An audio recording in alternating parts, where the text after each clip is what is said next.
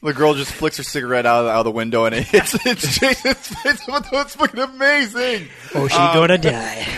I'm, I'm, You I- littering. it's David Lynch, man. There's gonna be fucked up shit. It's Oh, gonna yeah. be ghosts raping sheeps. I mean, Jesus, Toussaint, don't be such a weirdo. Al Pacino versus Robert De Niro with guest referee Marlon Brando. I like Well, it. I mean, he could have been a contender, but uh, Oh.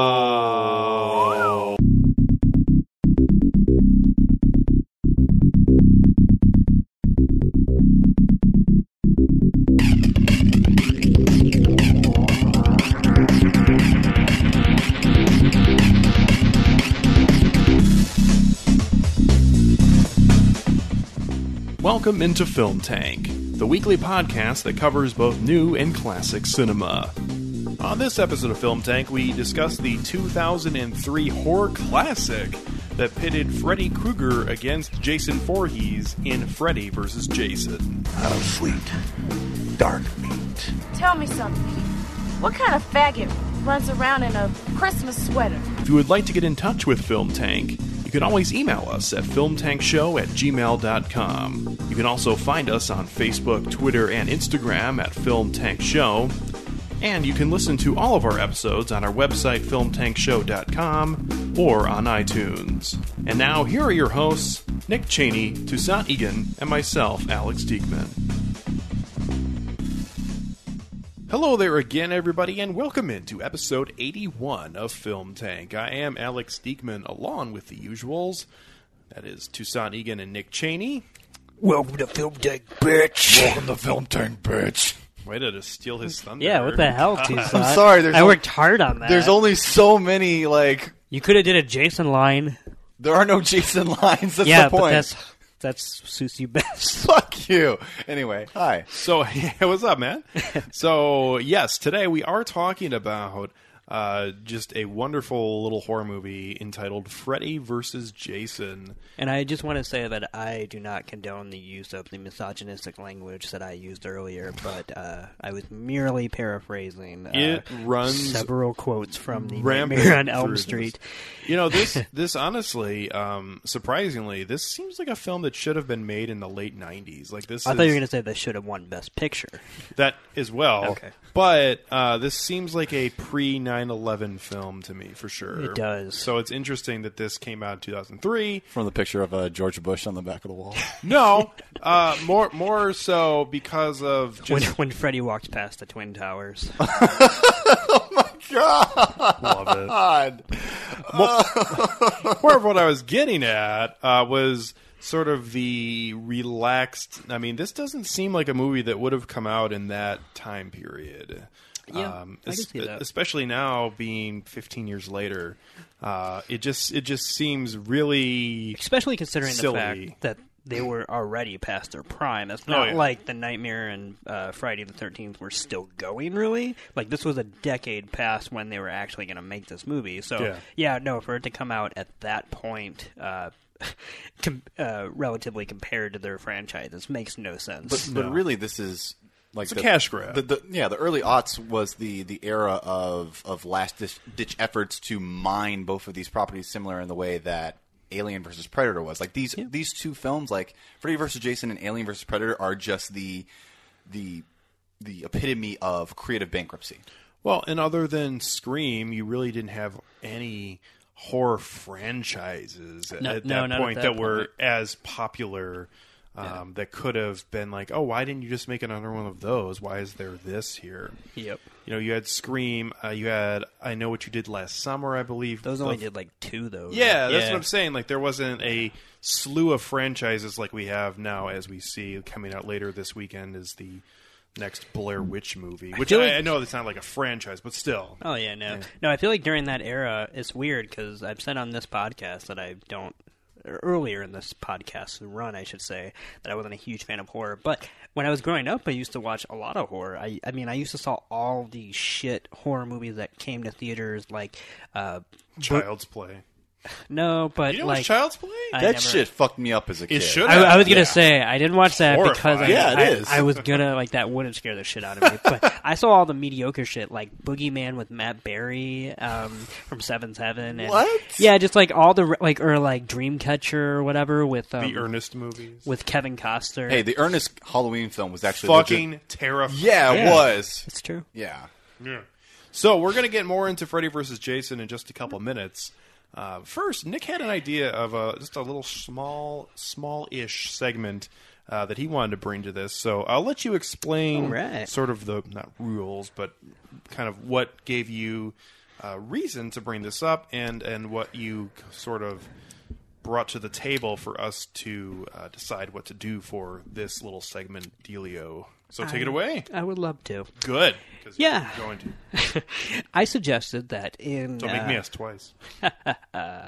in honor of Freddy versus Jason, uh, cinematic masterpiece, I decided that we would kind of look at the the idea of the. Uh, it's, I would say it's pretty rare, uh, in which two titans from uh, different uh, cinematic franchises come together and, sh- you know, I don't know, Just mash mash the sh- two, yeah. two action figures together and see which one will win, quote quote. Right. I mean, they certainly weren't the, f- weren't the first. I mean, Universal did it all the time with like Frankenstein meets whatever, and Yeah, you know, like all that kind of. So I this definitely harkens back to that. But just in this day and age, I, I wanted to throw it out to you guys and myself as well. With which uh, cinematic showdown would you want to see that doesn't already exist and that is actually doable?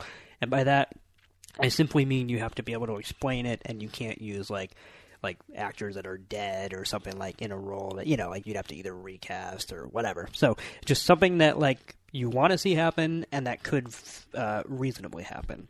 So should I give what I came up with? Please do. Yes, I'm excited. So, um, I came up with uh, first. I came up with an unrealistic one, so I had to scratch that. Maybe I'll talk about. That. I was that. gonna say if if you have more than one, I have. I don't. I, I have Oh. two that I wanted to to. I have the one that I actually and the one I just wanted to mention that I thought was kind of a funny thought. All right. Well, I will mention my funny thought one. Okay, good. Because if it was realistic, but sadly it's not, I because I've been marathoning the Evil Dead series. Uh, first of all, I feel like you could put Ash in anything. Yeah. I mean, that's literally in the title of like Ash versus the Army of Darkness and whatnot. So Bruce Campbell playing Ash, who is clearly still game because he's in his uh, he's in the TV uh, show continuation of it. But I would love to see a buddy comedy action horror thriller where Ash, uh, as played by Bruce Campbell, of course, walks into the bar that Patrick Swayze works as the cooler for in Roadhouse. And zombies are out to get them because you have Ash, who's a sexist, uh, you know, kick-ass dude, and you have Patrick Swayze, who's a philosophy major, kick-ass dude. Like, I would just love to see the hilarity uh, that would ensue of them trying to basically do like a Night of the Living Dead situation where zombies are kind of overrunning their their joint. Because you know, you you can't as much as uh, Patrick Swayze is like the best cooler in the world according to the universe in the movie in Roadhouse. He he, he would have nothing on zombies. Uh, so I, I that was just a random thing. How are you gonna bounce zombies, man? I know that's what they'd have to figure out. But um, if I if I were to enter a real scenario that could actually happen, because unfortunately Patrick Swayze uh, passed away, but a real scenario that could still happen, and I would still like, I would love to see it is um, Kurt Russell as stuntman Mike versus Christine the car. because hold on. Because like i would i think that would be a great like b exploitation film where you have the return of stuntman mike and he's driving around you know looking for the next woman to kill or drive around crazy and whatnot.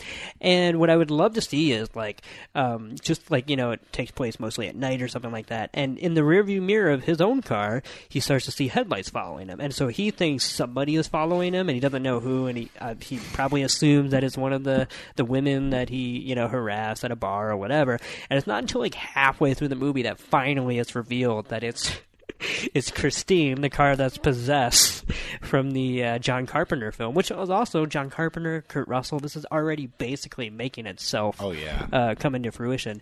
Uh, and then it's at that point that it becomes this wonderfully grimy, like vehicular warfare, uh, uh, B B exploitation flick. I would watch the shit out of I, it. I just think Yeah. that would be great. Kurt Russell versus the car with no driver. So that's that is my That's- random thing that came to my head. That's but I- fantastic. I, would watch it. I love it. Thank you. If I could uh, interject, I, Yeah. I I definitely took a little bit of a different approach with mine. Um, so the funny one, and it's not necessarily funny, but it's, uh, it's an interesting take. Uh, I think so, at least. Uh, and it would include um, an actor who uh, is, in fact, who played both of these roles.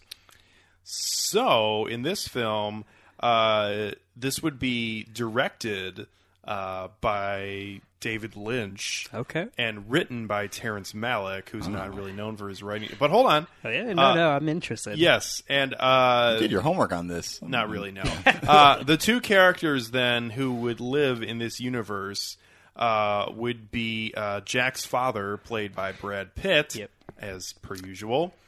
Uh, and he is struggling uh, with the vision of Tyler Durden from Fight Club throughout.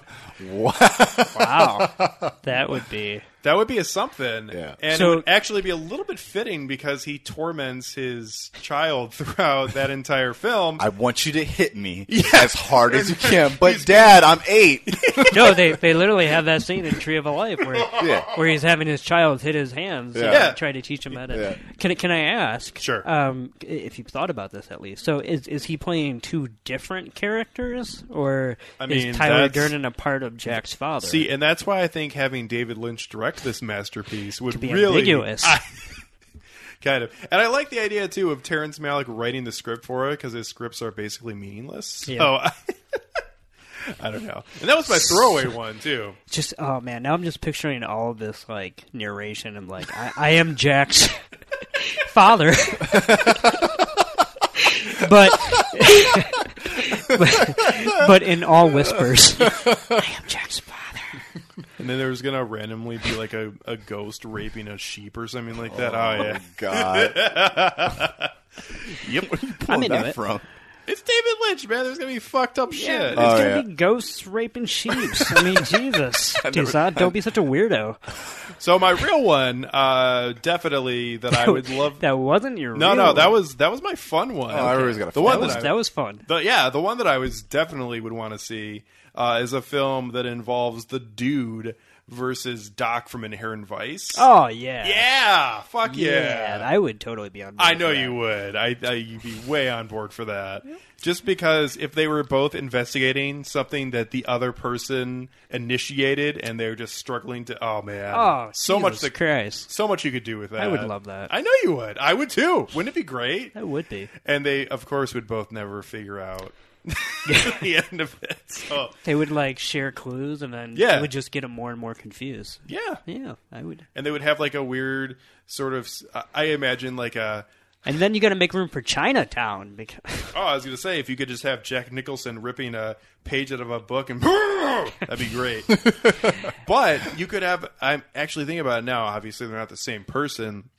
But you could even have like a weird, creepy scene like uh, Christopher Lloyd has in Back to the Future 2, where he's like, "Oh, I don't think there's going to be any uh, weather tonight. Oh, do you have a screw? Oh, I bet a, a wrench. Oh, don't you mean this size? Oh, oh, oh, oh, oh."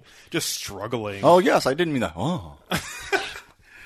Oh, no, can't look at you though. hmm No storms tonight. So, anyways, I don't know I why. would I, just on board. imagine. I know you would be. That and would be- I, I'd I- watch a TV show of that. Ooh. Yeah, just them that's a just hot lead. busting crimes and well, probably failing to. Well, but it's okay. yeah, I think uh, actually, uh, for me, that would be way more entertaining than Inherent Vice was. Even though I've only seen that. Come on now. I've only seen that the once. I was going to be Nick Turn versus Alex. yeah, I've only seen that the once, so but uh, as m- many times as you have brought it up on this podcast, I think it's deserve a second watch. I was going to say it feels like you've seen it again. It, it actually does, yes.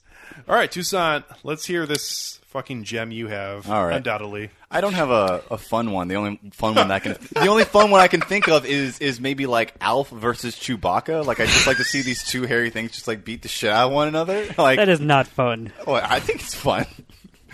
Elf versus Chewbacca. Yeah. Oh, oh, you threw a cat at me. That's not fair. Yeah, see, it's fun. Uh, but seriously, the, All I gotta say is, Alf wouldn't be fucking stuck and frozen after Han Solo gets murdered. Yeah. all right? he would have got shit done. Yeah. not sat there for a Explain yourself. all right. So, so what's your real one? Okay, so my real real one. I want to hear more about this owl. the real one uh, is, is is kind of difficult. Oh, no. For, for, for, for one re- for Oh, one no. reason, it's like these these two characters occupy uh, different times. Where one exists in 1862, Oh, and the other character exists between uh, 1892 and 1927. Hmm. But they're both played by the same actor. Oh, okay, a theme here. So a little bit. I would really love to see a no holds barred um, long form fight scene between William Cutting, the butcher from Gangs of New York, Uh-huh. And um, Daniel Plainview from There'll Be Blood. Because I just want to see Daniel Day Lewis get into character for both of these characters. And just beat the shit out of himself for, for like 30, 40 minutes. It would just be incredible. That would be good. Yeah. Yeah, uh, Bill the Butcher is a little more uh, physically ruthless, and Yeah. he's kind of an idiot. Where uh, Daniel Plainview is actually the pretty much exact opposite of that, where he's a pretty obviously smart dude. Yeah. um, and obviously he can fight physically, but Yeah, I was I don't say, know. once he loses his cool. Yeah. Well, I mean, he is fighting someone who's about half his size usually, so got- you or got- he has a gun, so you know. you got two you, you got two butcher knives versus like Just a a butcher pin. in a basket. butcher in a basket. Yeah, Wow, oh, love that shit. we could just stop the episode right now. Like we don't even have to do the Freddy versus Jason shit. Like this. I is- mean, we never really had to do that. but that's just a gift that we give our listeners. yeah. but that's my thing. I, I, I would be, and and that would be. Uh, I was gonna say, that would be a tale of two mustaches right there because Mm-hmm. He has a glorious mustache in both films, but it is pretty different. if So you had I like suggested any other actor playing two roles against each other, I would have said that was stupid. But I would, I would pay money to watch Daniel Day Lewis basically either act against himself or fight himself. That would, every every role he has to fight or, against if, or if it was one of the two that you mentioned, like just beating the shit out of Lincoln. I mean, I would watch that too. no, no, no. Although it would be a little bit awkward when they had the actual like physical fight scene. They're like, "Oh, we have to get the we have to get the stunt double in, or we have to get the you know the extra because we can't have you." Uh, I'm playing myself. I don't give a shit. I am playing myself in both, but you just in my, can't. just in my contract. But but you can't. It, you're fighting yourself. No, Or maybe even God, what happened to your foot? what- what's his name? Uh, Ah! Rowdy Rod, Rodney Piper against uh, R.I.P. Man, the guy from the raid. That'd be pretty cool. that would be. I mean, pretty sure Rowdy Roddy Piper is dead. Fuck. I'm sorry. Yeah. Jesus. Oh. Yeah. What? Well, we're really sorry, listeners, that God. Toussaint had to bring the mood down like that. Oh, Yeah. Oh, Sorry. You could pick somebody else from the wrestling arena, like Chris Benoit or No, somebody but- like that. What? No, no, I'm not going to fall for that one. I know about Chris Benoit. No. That was uh that was one That of the my- guy who shot himself and his family? Uh, Or is that yes. a different person? Oh, Yes. Well, it is so that. so what had happened is that he murdered his children and wife, and then and then he committed suicide. Oh, but I brought the mood down. I'm no, no, sorry. no. But the yeah, I realized I just said shot himself and then his family. If that, well, that's it, kind it of was the inverse of that. Yes, but the the uh, the just very, Murder, suicide. Well, no. The very WWF, WWE, whatever you want to call it, sort of approach that was- www. dot WW World Wildlife Federation. no, so they stole their name, so they couldn't do that. That's Oh, why they're yeah. WWE right now. Anyways, Yeah, they ran like a Chris Benoit like special the next night. But they didn't know. The, right. and then they found out like an hour later. Oh my god! So yeah, well, they they've had other hiccups over time. That's when Donald Trump was really into wrestling, right? I, I can't Love even- it. Yeah. yeah. Yeah, no, but um, boy, Roddy Roddy Piper, there's a there's a throwback for you. Donald Trump versus Gordon Gekko, and I mean Donald Trump from Home Alone 2, not the actual person.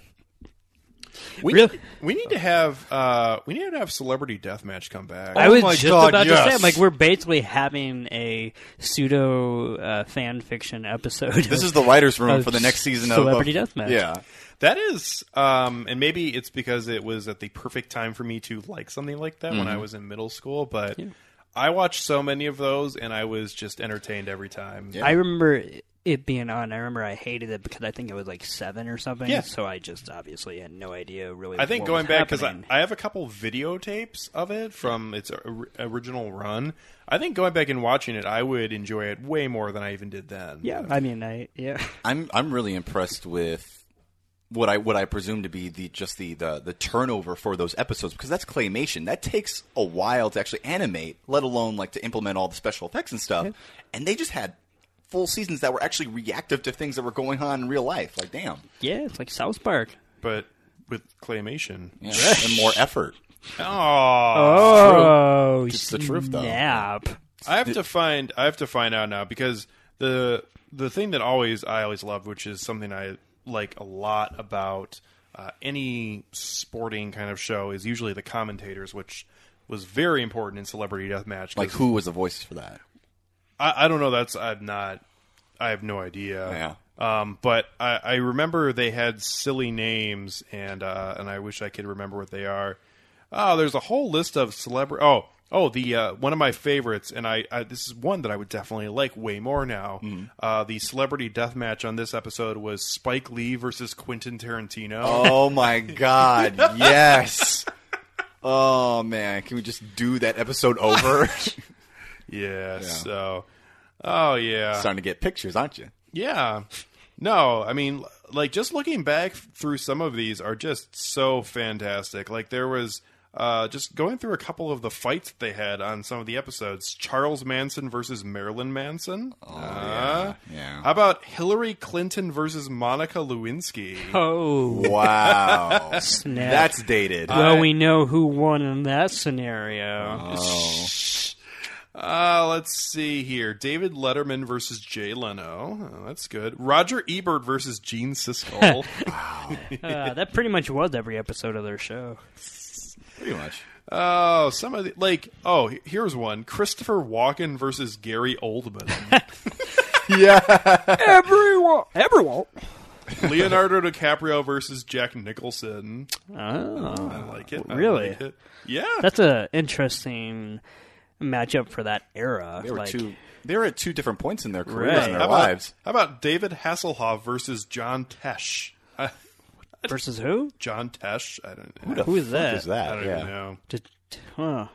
Uh, how about Charles, the Prince of Wales, versus Prince? Oh, rest in peace. He's he's like a prince. Uh, David Duchovny and Gillian Anderson versus Tommy Lee Jones and Will Smith. The two alien people. yeah, it's or funny. Two couples. Yeah. Oh. Roseanne versus Kelsey Grammer? Not versus Tom. No. Oh, I don't know, man. I don't. I'm listening. Yeah. And then uh, here's here we go. Al Pacino versus Robert De Niro with guest referee Marlon Brando. I like Well, it. I mean, he could have been a contender, but uh, Ah. Oh, stereo. well, that's This enough of going fucking through guy. individual celebrity deathmatch episodes. That was a no, nice more, walk. more. That was a nice walk down memory I was lane. going to say it was fun for us. I don't know about the listener who doesn't give a fuck about celebrity deathmatch if they've already just moved on to something else. Hey, it happened. it happened.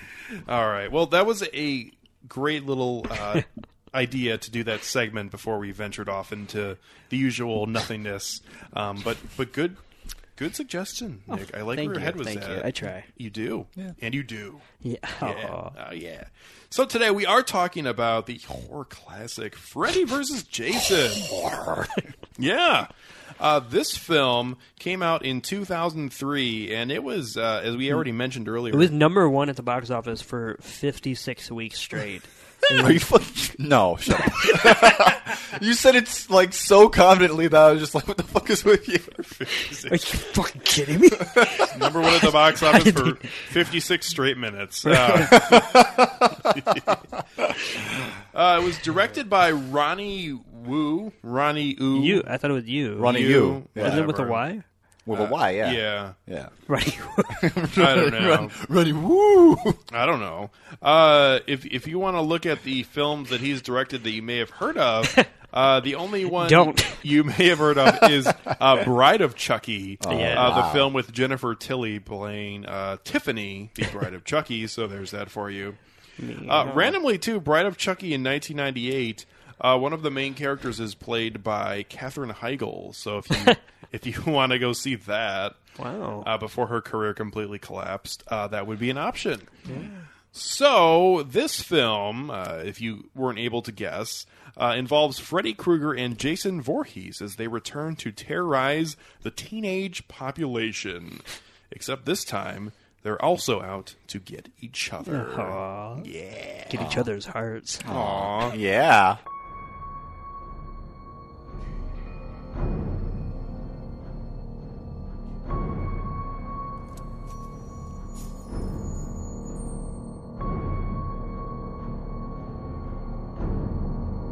Warn your friends.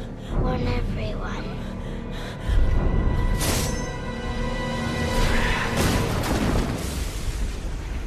Welcome to my nightmare. We're not safe awake or asleep.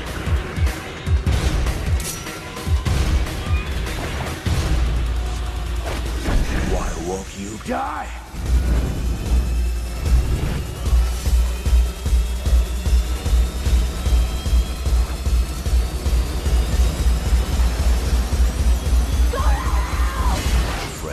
Versus Jason. Place your bets.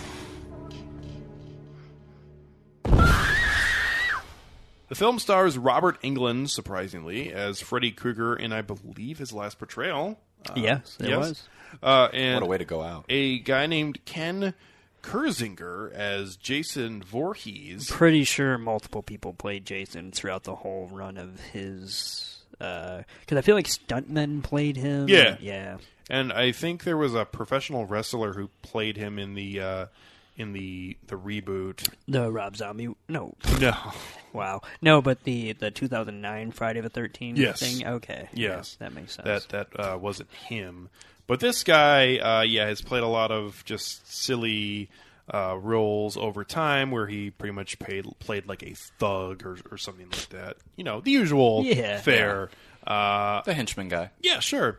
Uh, this the guy with no lines. Yeah, y- correct. He was perfectly cast. Perfect. Uh, also, M- Monica Keena is in Yeah. here, and uh, I'd seen her before in things, but Nick, you had mentioned her. Oh, I had a big crush on her because she was like the one of the leads, at least, on the second Judd Apatow show called uh, Undeclared, which came Oh. after Freaks and Geeks, and that was also a short-lived, canceled after one season show because TV hates Judd Apatow. Well, I, Anyway. it's not necessarily his arena, so there you go. It could have been because he was making fantastic TV shows, but you know what? He jumped to movies, and clearly he did an okay career choice. I would agree. Speaking of careers that didn't work out, Kelly Rowland uh, appears here after being dumped out of Destiny's Child, and uh, she uh, started her acting career, and then it ended after this film I guess she's not a survivor. I don't.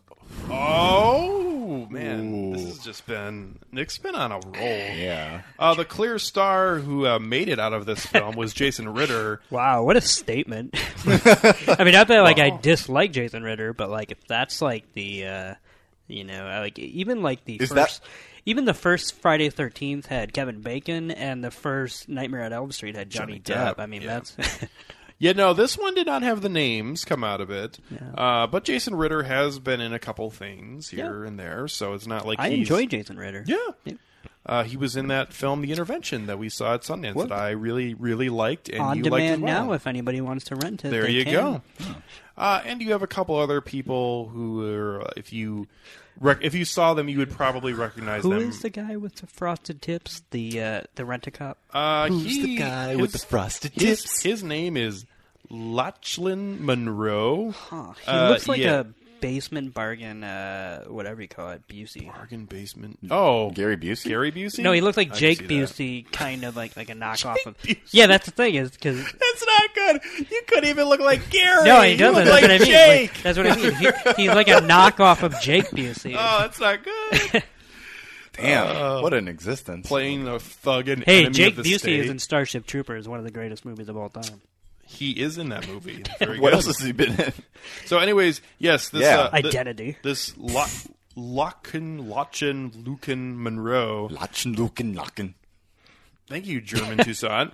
Uh, he uh, made his uh, career in that incredible film version of Night at the Roxbury with Chris Kattan and Will Ferrell. so, Oh, man. if you ever want to see him in Memories. something else, that is a good place to start. Uh, so, yeah, this film uh, is a silly, ridiculous, bad What? horror film. Yeah. No. Yes. Please. Well, we're gonna have to draw a line in the sand right now. okay. Okay. Good. Alex versus Nick. Oh, look at that. Toussaint. Yeah. Uh, Playing the game. I like it. Yeah. I actually, I think I'm the only one who had seen this in the theater in 2003. prior to because just to fill the listeners in, all three of us just watched this movie mere moments before we recorded this episode. Mm-hmm. We literally were in one room, watched the movie, and then we walked to this room. Yes. Where so we are still like for, at least for me, I'm still processing the themes and um, some of the uh, you know some of the more I hate you and I, Like I love you at the torpedoes?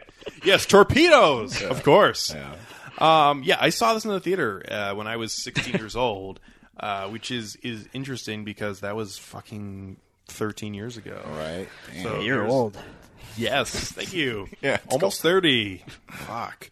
Uh, and this is the first time I actually sat down, and now I've seen the classic scenes from this a couple times, uh, including the amazing exchange between Kelly Rowland and Robert Englund late in the film. Yeah. Yeah.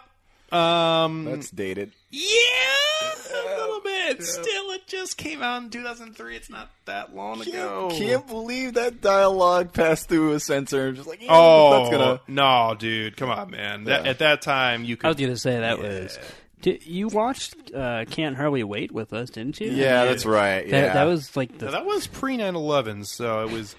And I'm just saying, like there was a, a shift. Freddy versus Jason should have known better. Well, there was a shift. There was a shift in terms of what was Yeah. able Permissible. to and not For sure. able to get past For sure. people uh, in terms of ratings Yeah. uh, after 9/11, which is is kind of an interesting little thing in and of itself.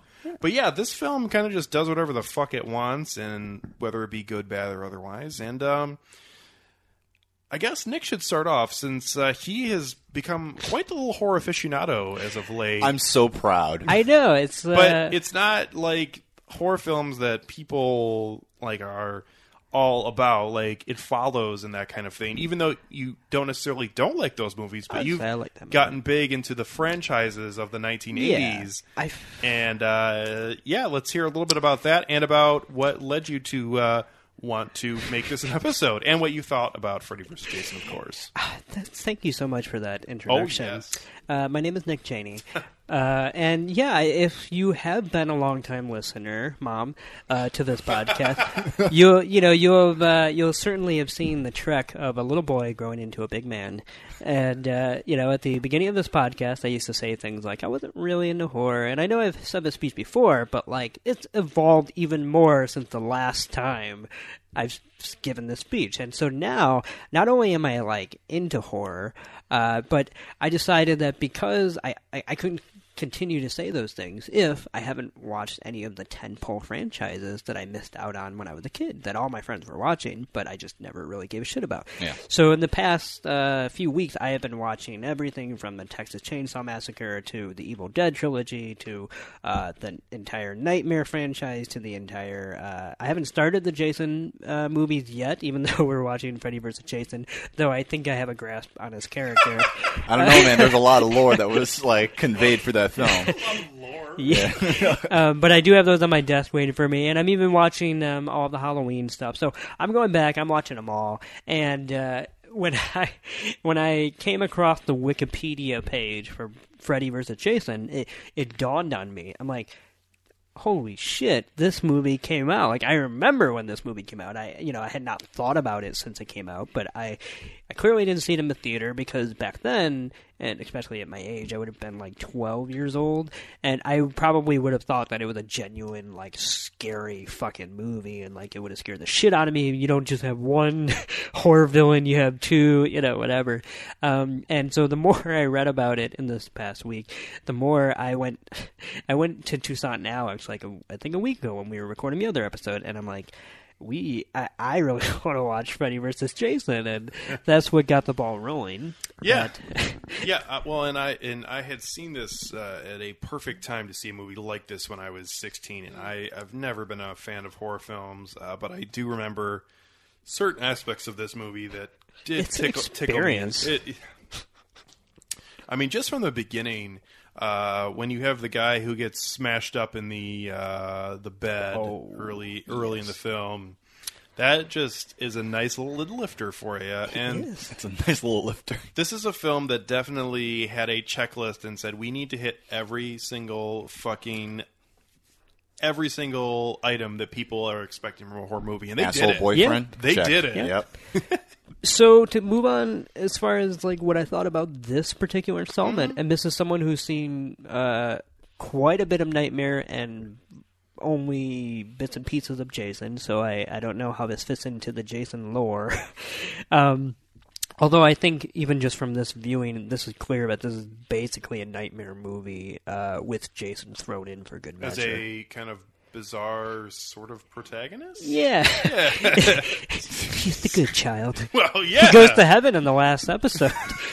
At least that's how I interpreted that wonderful tree of life ending. Um, so I, I have to admit that I enjoyed watching this movie. It's um, it is so stupid, but I would be the first person to argue that I think this movie is like fifty percent in on the joke. Uh, I think certain scenes. I mean, you you have the last image is the head of Freddy Krueger winking at the camera. So it's Oh, that just that was amazing. I did not know that was coming. Did- oh, you I, didn't? Oh no, I Oh, knew that's a- great. I knew certain thing like the final showdown and whatnot, but I had no idea. oh that man, final that is scene. In in addition to the the Kelly Rowland scene. That is like probably one of the most famous parts of this film. So I'm Oh, glad I- you didn't catch on to it. Nope, that was probably the the biggest thing that was not ruined for me. I uh man, yeah, no, Jason getting head like that with with Freddy and Freddy winking, that was adorable. Uh, but yeah, no, I I had fun with this movie. It's it's compared to some of the other like because I've been watching quite a bit of horror movies and like the one thing I hate about a horror sequel, so to speak, and obviously this is kind of a different breed than just a straight up sequel. It's a mashup and it's kind of a it's weird because it's a mashup. It's a I wouldn't say a retcon, but also a retread, um, whatever. It's, it's a lot of different things. But the one thing that this just doesn't fall into the trap of, like a normal horror sequel does, is that it doesn't feel like it's um, giving me the same movie as the movies that inspired it. Like, certainly there are a lot of elements at play here, uh, like the two villains themselves and the way they kill and um, the scenarios themselves. But because of the ridiculous. Uh, uh, dichotomy between the two the two antagonists. Uh, it, for me, at least, it never got old. Uh, I wouldn't say this was some kind of like classic in like bad movie. You know, in fact, it's almost a little too competent at, in certain places to be like a truly like it's so bad it's good.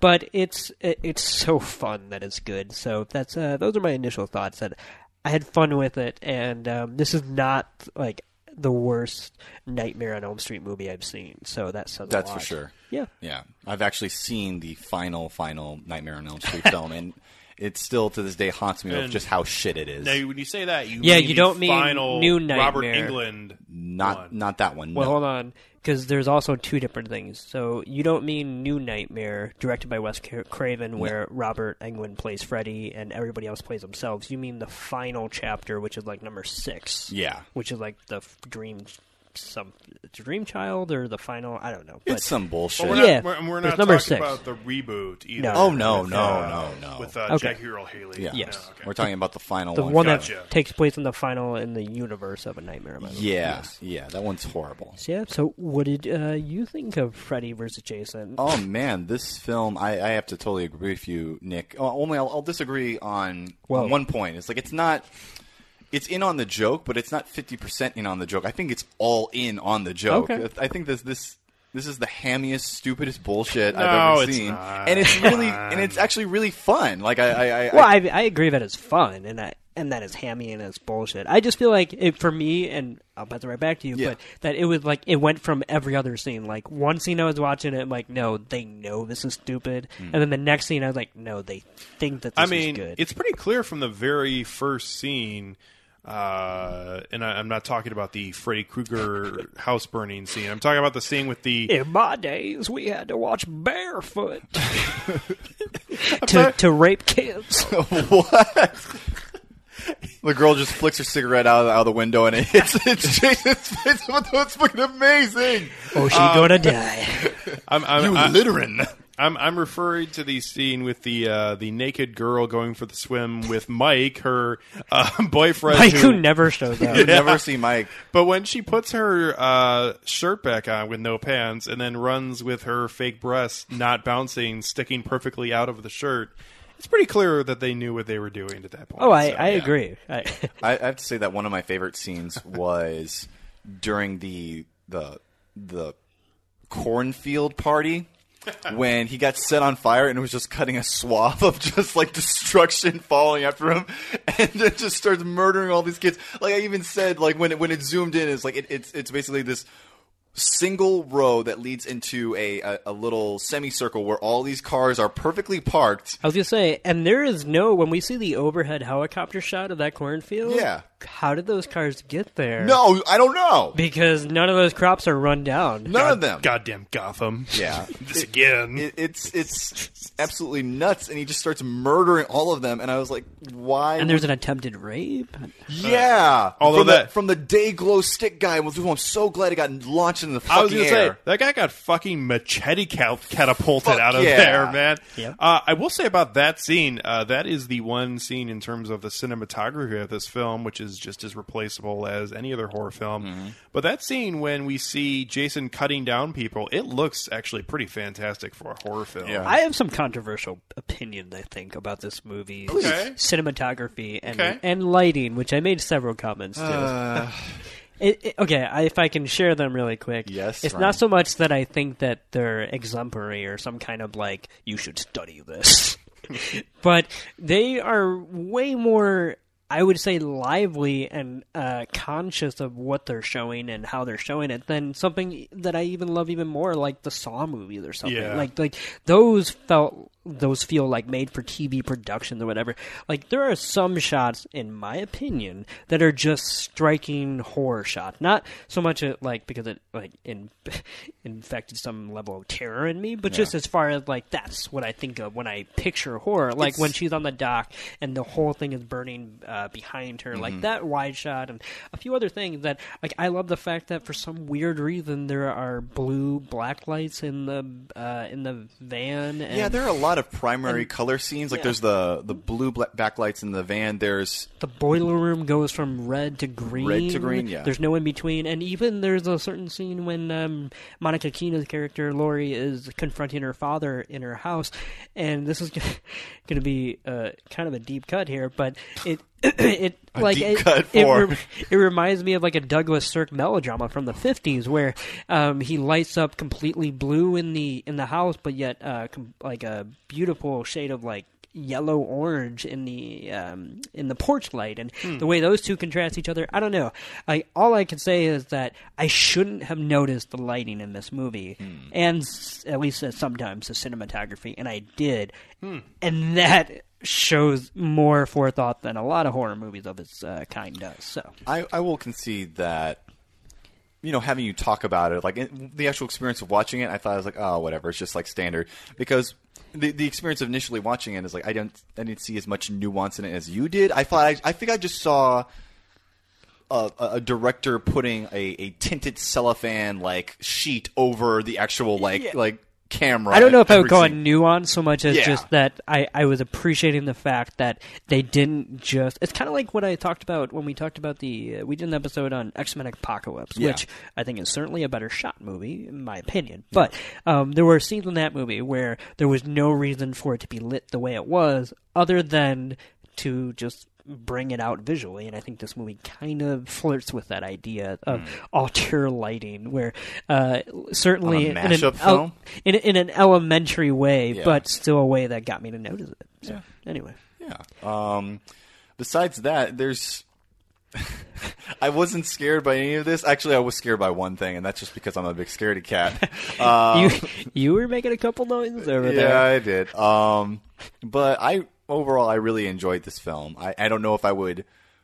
I would watch it again, but I'd have to be drunk. So yeah, I'll pass this on to uh, to Alex. weren't? Yeah. I was half drunk. Um, this was certainly a different viewing for me. Uh, you watch this film as a 16 year old uh, boy, as I was in a theater with people who were quite enjoying this movie, and there's not a reason why you wouldn't enjoy this in the theater. Right. And didn't you say you saw this movie with Kenny? I did. I was going to say that I want to say that this episode is dedicated to Kenny. Cause I know he he, and- he and would. Uh, there was I- talk about him possibly joining Right. us for this, episode. But this is, like, right up it. Kenny's Oh yeah, Oh, yeah. This is this is like Kenny's bread and butter right here. Oh, yeah. So I know he's seen this since then, and he uh, uh, quite enjoys this movie. as he should. Yeah. um, so, uh, seeing this again all the way through for the second time, I've seen bits and pieces over the years, but seeing this all the way through the second time, um, for sure, this is other than the total, uh, just deep, serious uh, slasher horror films that I usually do enjoy because those are the, the the kind of horror films that I appreciate usually. Uh, that go for a little more of a serious tone and actually do try to scare you in a certain way. Uh, this film was just fun only because, uh, for me, everybody in this movie was having a good time. Uh, Robert Englund, who uh, Are I, you ready for Freddy? He clearly uh, it seemed like wasn't just cashing a paycheck here in my opinion because uh, that's a guy who's like his his life is based around Freddy Krueger And But- he has certainly made appearances in which it's clear that he is cashing a paycheck. Yes, but here it does seem like uh, he at least had enough to do. He had a lot of uh, very, whether they landed or not, very interesting lines. Even uh, I think something that he's never uh, been given any sort of credit for, which is his uh, the delivery and timing. Some of that was actually pretty good here. like when he's trying to throw stuff uh, during the climactic scene of Jason, he just turns around and goes, "Hey, asshole!" Like just just the way he said it and the tone he had, uh, it just seemed like he was actually enjoying uh, making this film. Which this seems like it should have just been a total fucking cash grab for everybody involved. But it seems like the people who made this film, whether it be dumb or not, were here to have a good time, and they did. And I think it showed in the final product. Uh, this isn't a great movie. It isn't uh, sort of reinventing any sort of wheels, but this is doing an enjoyable hour and 26 minute horror film that is made for adults and is not trying to sugarcoat anything. Uh, it's very vulgar. It has a lot of very ugly themes like date rape and um, just uh, misogyny at every single turn. Like the "I'm not going to ask you again" when he wants to have sex with his pseudo girlfriend. Even the dead ghost version of him. He's just a douche. It's just- God. But I think that is something that definitely is interesting about this film is that this is a classic horror trope of the uh, asshole characters getting killed off first. But it is interesting to me that the characters who are uh, completely protagonists throughout this film, for the most part, make it through towards the end, and the people who you want to see get killed off do in spectacular fashion. Yeah. Like this, a This is little fan service to a T. Oh yeah, yeah. Like this, like we talked about the scene in Don't Breathe when the asshole who was laying on the uh, ceiling window gets shot and falls through, and Oh everyone God, in, the, in the theater was like, "Fuck yeah, fuck that guy." Yeah. Like there was so much of that in this film, and it's just so much there for you if you just want to sit down and watch a, a, a film that's enjoyable. And it's a much different kind of film, but I had a very similar reaction watching it over again for the first time in a decade. Uh, when myself and Nick, I think it was either a year, or a year and a half ago, watched Orange County for the first time. yeah. It's a film I brought up a couple times. Yeah. Being a short film that gives you exactly what you want out of it, whether it be good or bad. And and this does the same thing. And it's um yeah, it's just an enjoyable little piece of trash. And I I am all in for it, for sure. Yeah, I, I like I said earlier, I had a lot of fun watching this. I thought, even when I wasn't like laughing at it, um, uh, despite the fact that I certainly wasn't scared by it.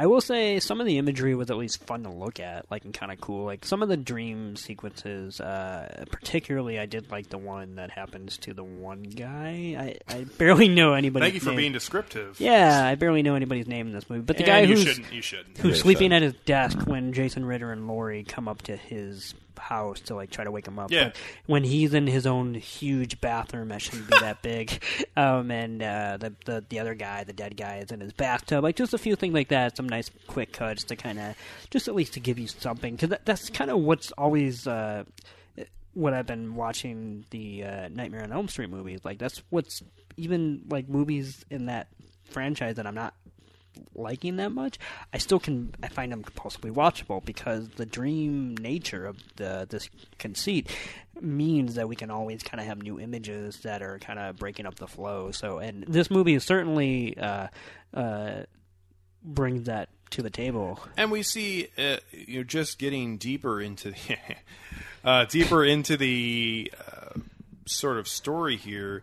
Uh, you know, I feel like the whether it be stupid or not, the filmmakers actually did make the showdowns between Freddy versus Jason actually somewhat work in their two different realms. Yeah. We get Jason in a dream with Freddy where he has fountains of water around him in Freddy's warehouse, and then we get Freddy pulled into reality fighting Jason at, Which is at the camp. Literally a nod to both of their movies because Yeah. in the very first Nightmare on Elm Street, that's how they defeat Freddy is by trying to pull him out of it to Mm-hmm. defeat him. Uh, except this time they have Jason Voorhees instead of Home Alone style traps. Um, and obviously, yeah, like when when when they're in their when they're in their van and they're driving with Jason tied up, and one of the characters literally says like the line like, "How far are we from uh, Lake Crystal?" I'm like, like that is just the funniest line ever because there's like no reason for them to go there other than this is a Freddy versus Jason movie, Yes. and I and I love that. That Yeah. like that's all it took was for one character to, to ask how far they were away from it. What a shitty universe where there's not only one but two supernatural, Hey like man, malevolent, I- like you know, serial was killer just- forces. I was just gonna say this is like the horror movie equivalent of Gotham City being right next to Metropolis. Yeah, fuck that. They just hop You got- to the bus and head over to. Yeah. You got Elm Street, and then the next street over is the Lake Crystal. Yeah. yeah. Oh man. the camera just never panned over to like that side. Yeah. You- You just see fucking Morpheus come out. Get her a helicopter. I gotta say, part of what makes this movie work for me is the fact that it's trying to be a horror movie for the first sixty minutes or so. But once Freddy, I mean, it's trying. But, Yeah, yeah, yeah. But once Freddy and Jason decide to fight each other, it just becomes an action movie. Like it, and it's not like the best action I've ever seen. But the fact that it totally Well, and and the, this I because mean, there's no other way for them to fight each Complete other. with wire Right. fu. They, they Yeah. can't scare each other. you straight up have Freddy Freddy Krueger shooting torpedoes. Yeah. I mean, what the fuck?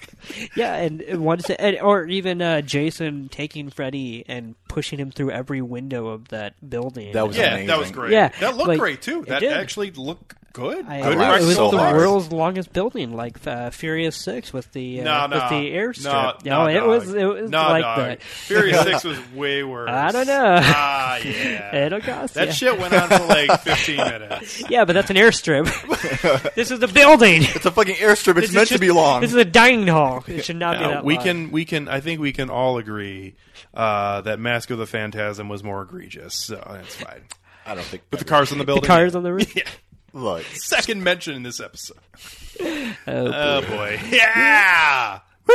Yeah, but no, and I I have to admit it's not that I got invested in it, but I love the fact that this movie, like in the span of five minutes, I want to say, goes uh, at least attempts to goes from comedy, horror, and melodrama and action in the same like wingspan because you know we get them fighting in the dining hall, and then um, even Monica Keena's character Lori, who uh, uh, Jason Ritter is trying to tell her that they need to leave because that's sensible, and she's like her impassioned while tears you know run down her face about how her father didn't actually kill her mother. I'm like, oh my god, they're taking this seriously.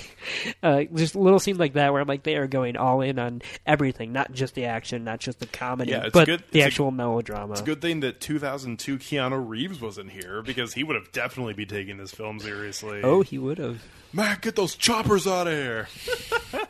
Oh boy. Can I say something, uh, just kind of jumping off here, Yeah. about uh, the way that the characters in this film not necessarily play off each other, but but move throughout. Um, th- there are so many glorious line deliveries here that are clearly trying to be stupid, and uh, the way they're delivered between characters is just great.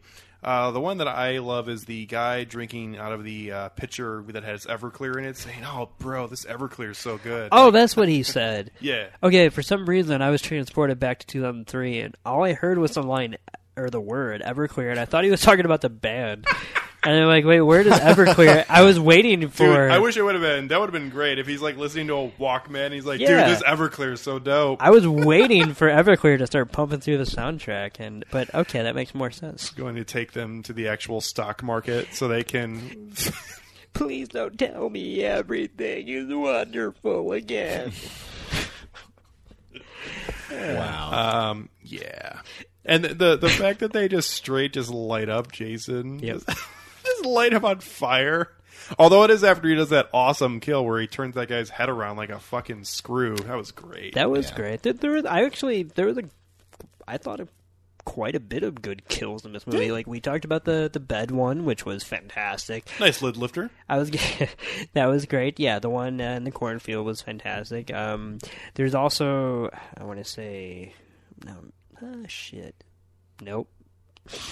And then I was remembering a different movie. for the most part, the only way this movie could have ended, whether it be stupid or not, with Jason flying out of the water and sticking Freddy Krueger's arm through his heart for the most part. It's stupid and campy and pretty obvious, but it well, actually, Freddy is holding his machete. Yeah, So. it's pretty much the only way this movie could have ended. I It, agree. it looks like fan fiction. It, it really Yeah. does, it really does like look like fan fiction. It's like, and that's when he grabbed his weapon, then No. he grabbed his weapon, and That- they fought each other. That that was legitimately the dinosaur coming flying out of the water to get the Indominus Rex in Oh, yeah. Jurassic World. Yeah, yeah. That's exactly what that was. Yeah. And I'm sure people in the theater, I don't remember it exactly like this, but I'm sure there were people that in the theater that were clapping and be like, "Fuck yeah, woo!" Yeah. Th- That's the thing is that the movie is called Freddy vs. Jason. Like I don't know who would sit down to watch this and want anything other than what this movie uh, sets out to do. Because at the end of the day, like if we got a better movie than than what we got, it it would not be as entertaining. And the fact that uh, just being a fan of new metal and of uh, the this era's rock music, the way uh, I was, and this film actually does have a wonderful little uh, rock soundtrack. If you've ever had a chance to listen to it, it actually is. If you are a fan of music of that time period, uh, heavy metal music or new metal music, quite good. The fact that the uh, film can go to credits and it can have a song by the band Ill Niño playing is just awesome. Ill Niño. That's right. Oh, it is boy. so time period correct in my opinion, and uh, yeah, I, I, I, the more I think about it, the more that I'm, I'm glad that we decided to watch this, especially together. I think if you tried to sit down by yourself and watch this, no matter who you are, you would not have as much fun as if you got together with friends and, and watched this movie. Well, there are you know there are certain things you could do by yourself that you can't do with company. like, like watch Freddy versus Jason.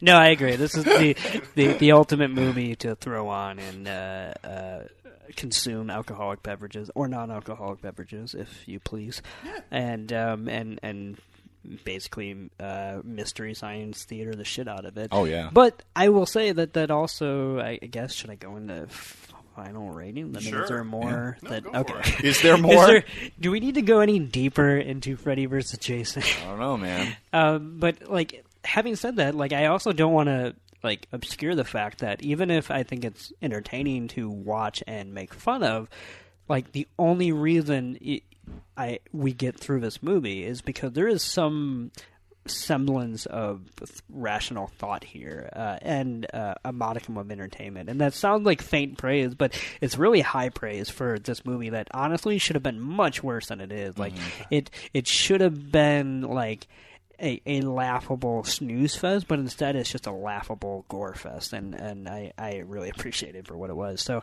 I have to give this movie three out of five stars because I am just from this viewing alone, I am thoroughly entertained by it. I want to watch it again at some point with more alcohol, and um, yeah, it's just this is. Uh, oh, I have to also give a shout out to the wonderful prologue in this movie where we, we briefly mentioned it, but the fact that Robert Englund and I think that's what you were saying, Alex, earlier, where like he's clearly actually having a good time and not just uh, in it for the money, but like if like I love the idea that this is his swan song for the character because no matter who plays Jason, like it doesn't matter. Like I, you can't have an attachment to playing that character the same way that he obviously sh- should have to play Freddy Krueger. But that prologue where he's like. Ain't that a bitch? And you know, he's, and he's detailing how the Elm Street kids aren't scared of him anymore. He, he just sounds like a pissed off Santa Claus. And He likes the dark meat, man. So Oh, boy. Oh, yeah, and, oh man, and so yeah, it's just all those line deliveries that, especially in that prologue, where he sounds like he's uh, telling his grandson how the the new kids don't fear him anymore. It's just the creepiest. In fact, actually, I will say what. The, the only time this movie truly verges into a like a genuine horror uh, uh, territory for me at least is not because I'm so scared by it, but is when this movie visualizes uh, the two um, characters backstory that we Yeah, never that we've sure. never seen visualized before. So Freddy's prologue, in which he you finally because you've always known it happened, but you see the actual him approaching the little girl and then the parents burning him alive and him pre uh, his normal look. Well, and you ha- and you see him both putting the photo into the into the book, Yep. and and just the image of the the little you know seven year old girl Yep. kneeling down next to the uh, that that's With him fucked up. saying that Yeah. little, especially little girls, give him the power Yeah. the most, and Yeah, all um, that dude, that yeah. was that was like legitimately that was Yeah. way more horrifying than something you would see Yeah. in a regular generic horror film. and so. that coupled with uh, we also see Jason's backstory visualized too, in which um, he uh, drowns in the. We, we see a visualization. We Yeah, don't know if it al- exact. al- it was a dream, but yeah, I- and I was going to say, although Freddy Krueger is fucking a camp counselor in that, and then waves her arms. Oh, no, no, no, no. I, and I'm not trying to say it's genuine, but I'm just saying the image of that bald Yes. child Yes. Freddy or Freddy Jason Yeah. falling into the water while all of those little kids just run away the opposite direction. Yeah. Like it's like holy shit! Like those are the only time when like like my I was actually starting to feel slightly like oh this is actual horror, but. uh and, and that's another unique thing about this movie that kind of makes it, in my opinion, k- kind of essential to these two franchises. So, uh, yeah, I give it three out of five stars. I totally recommend that anybody should check it out uh, because it is entertaining and drink beer while you watch it. That's a good option. Yeah. All right, moving on to T. Let's hear it. Yeah, I gotta say, um, typically I would judge a film like this by a much harsher metric in that, like, it's more of like a, a a, a mock quantitative like assessment of like how I would look at any film, but I really think I can't really look at this film on the same level as I would any other film because it's so it's just a slocky mess of of fun and and and just self debasement. Like it really is just taking the piss out of both of these properties equally, and it's just having fun with it. Um, and it may not be really true to the spirit of what I would typically get out of either of those franchises. Like I'm really just if if I'm going to watch a, a Friday the Thirteenth film, I'm going there for scares. If I'm going for Nightmare on Elm Street, I'm looking for there's going to be humor, but predominantly there's going to be more Yeah. scary shit that's going to happen. I don't feel like it really hit the the sweet spot of the the highs of either of those franchises. Obviously, This is such a weird beast when it's Yeah. crossed between them because it's clearly a Nightmare on Elm Street movie. Oh, yeah. but the the logic in which it goes from Freddy to Jason Mm-hmm. completely, I would say, derails the tension in this movie. it really just embeds uh, Friday the Thirteenth within the larger Nightmare on Elm Street continuity. Um, so, yeah, yeah. I, I, I mean, I, I really enjoy this. I would watch it again, uh, preferably not on my own, not because I'm scared of it, but just because it's it's, It's more okay, buddy. It's more fun to watch a film like this. This film was made for communal viewing. It was made for that, and If this came to theaters, I would go to a theater and watch it. Like Yeah. it just like on the big, especially if the if it's like one of the theaters around here that serves alcohol. But just on a big screen with a group of people, I I would enjoy that far more than I would enjoy the group I watched like The Shining with at the Elgin Theater, where they wouldn't stop heckling it. Even if I understand that that movie can be comedic at times, but mm-hmm. This is the kind of movie that I would prefer other people to yell at the screen at. Right. Yeah. And and even though obviously this is not a scary film, it, it's not. Speak for yourself. Um, it, even that that it's it's tailor made for communal viewing. I feel like it has more in common with the sort of the appeal of both of those those franchises just from a, a, a different vantage point. So I feel like it was it was a, a success, just not in the way that you would typically take from those. So I'm going to mirror your rating and just give it a three out of five, just because I think that it, it set out what it wanted to do and it did it well. Yeah. So Good stuff. It's going to be threes all around. Oh yeah! kind of a rare I can't thing. believe nobody gave us a five. I don't get it. You had them all up and uh, subtract four, you've got five. So there you go. Oh shit! You're right. Yeah, math. um, yeah, this I, I can't honestly remember a time, and I'm sure we have, but I can't remember a time when we all had the exact same rating. Yeah, that's a rare thing. Yeah. Uh, this Because though, usually you two are wrong. Freddy versus Jason brought us all together. indeed, oh boy. it's quite a statement right there. That's like a that's like a film tagline. Uh, this is just what Three out of five, bitch. three out of five Babadooks. I was gonna do that. Damn it! I forgot. It. I when this episode started, I'm like, we're doing horror. I gotta rate it Babadooks. I'll remember that by the time week. But no. And like, what's great is I'm the one who did it. So Yeah, that's you son of a awesome. bitch. I know, oh, fucker. So this film uh, is is uh, I've already mentioned pretty much every thought I had on it. Uh, this is just delightful little. there must be more. No, not really. This delightful little silly bad fun. Uh, that is an hour and 27 minutes of stupidity and silliness and some scary. And uh, if you're into this to have a good time, you're going to have a good time. That's really all there is to say about this movie. As it is uh, not a piece of art, it's it's not anything like that in my opinion, but it is a, a fun movie that uh, I think we need more things like this that are as in tune with how stupid they are. So Not high art, but probably lowbrow art. at the well, very and least, yeah. even though we disagreed on uh, the horror elements in Don't Breathe, that is a film that, although it had its comedic moments, for sure was taking itself very seriously. Oh, yeah. Um, And uh, there, No, there, and- there just aren't many films. The only franchise I can think of that's currently kind of this level of uh, incredulity is the uh, the Fast and Furious franchise, and the way that they keep topping themselves. Even the way they've, like I've said earlier, they started pairing up uh, the Diesel versus the Rock. I mean, e- even if it's subliminal, they are giving the fans like what they want with no shame whatsoever. and that's steered by spectacle. Like it's just greater and greater stunt. It's not so much. Um, In, in a way, I, f- I feel like that, that sort of campiness uh, combined purely on spectacle is almost like a cop out. I really wish Chase, no, not Jason, Freddy would have looked at uh, Jason and said, "We're family." And We're family. Oh boy. It's been a long time. Oh god. Well, but this film is Freddy just pulls up in his Trans Am right right next to, to Jason, like. Anyway, Uh, this film is, uh, you know, just just fun. It's it's enjoyable. It's a silly little horror film. It's it's aged badly, but at the same time aged very well for what it's trying to do. And um, yeah, it's uh, it's interesting, and I like watching it, and I'm gonna watch it again. Three out of five for me for Freddy versus Jason. I will say, interestingly enough, that you did mention the box office with this film. Uh, yeah, 56 weeks in a row, number one. even though it didn't necessarily come out at a uh, big time for movies, as this was released uh, in the middle of August, so eh, like kind of the end of summer season.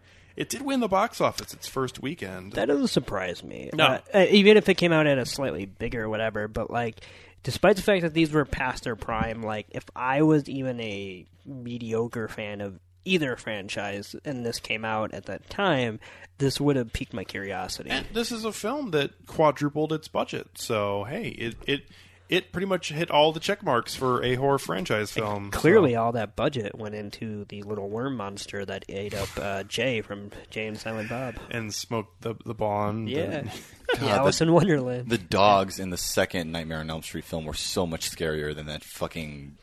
Alice That's because I physically get sick thinking that a dog was actually abused and had a mask sewn onto it for that effect. Yeah. They didn't even need to be there. So, on uh, our next episode of Film Tank, we're going in a little bit different direction, talking about the film Filth, starring James McAvoy. That's right. Uh, we are planning to be joined next week by our friend Erin, uh, as she picked this film. Yay. And uh, Yay. We'll see. Uh, hopefully, she, she. Well, no, I'm just. Sometimes you, you never know what happens, so maybe she won't end up being here. But we're planning to be uh, doing this episode with her next week and talking about the film Filth. It is on Netflix, so if you want to check it out before listening to that episode, it is. At least for right now, there for you. But we'll see what happens uh, next month.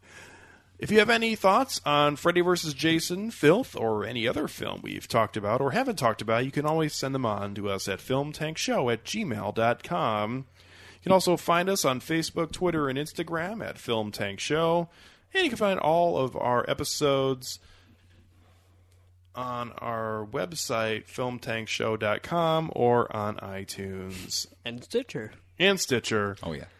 And uh, yeah, I think that's it. I lost my train of thought there for like a second, but I That's got it okay. right back. Yeah, you're still here. It, thank you. so, from Nick Cheney to Sean Egan and myself, Alex Diekman, thank you as always for listening to this episode of Film Tank, and we will catch up with you next time. See you in your nightmares. Cookers today. Yeah, bitch. Play Today.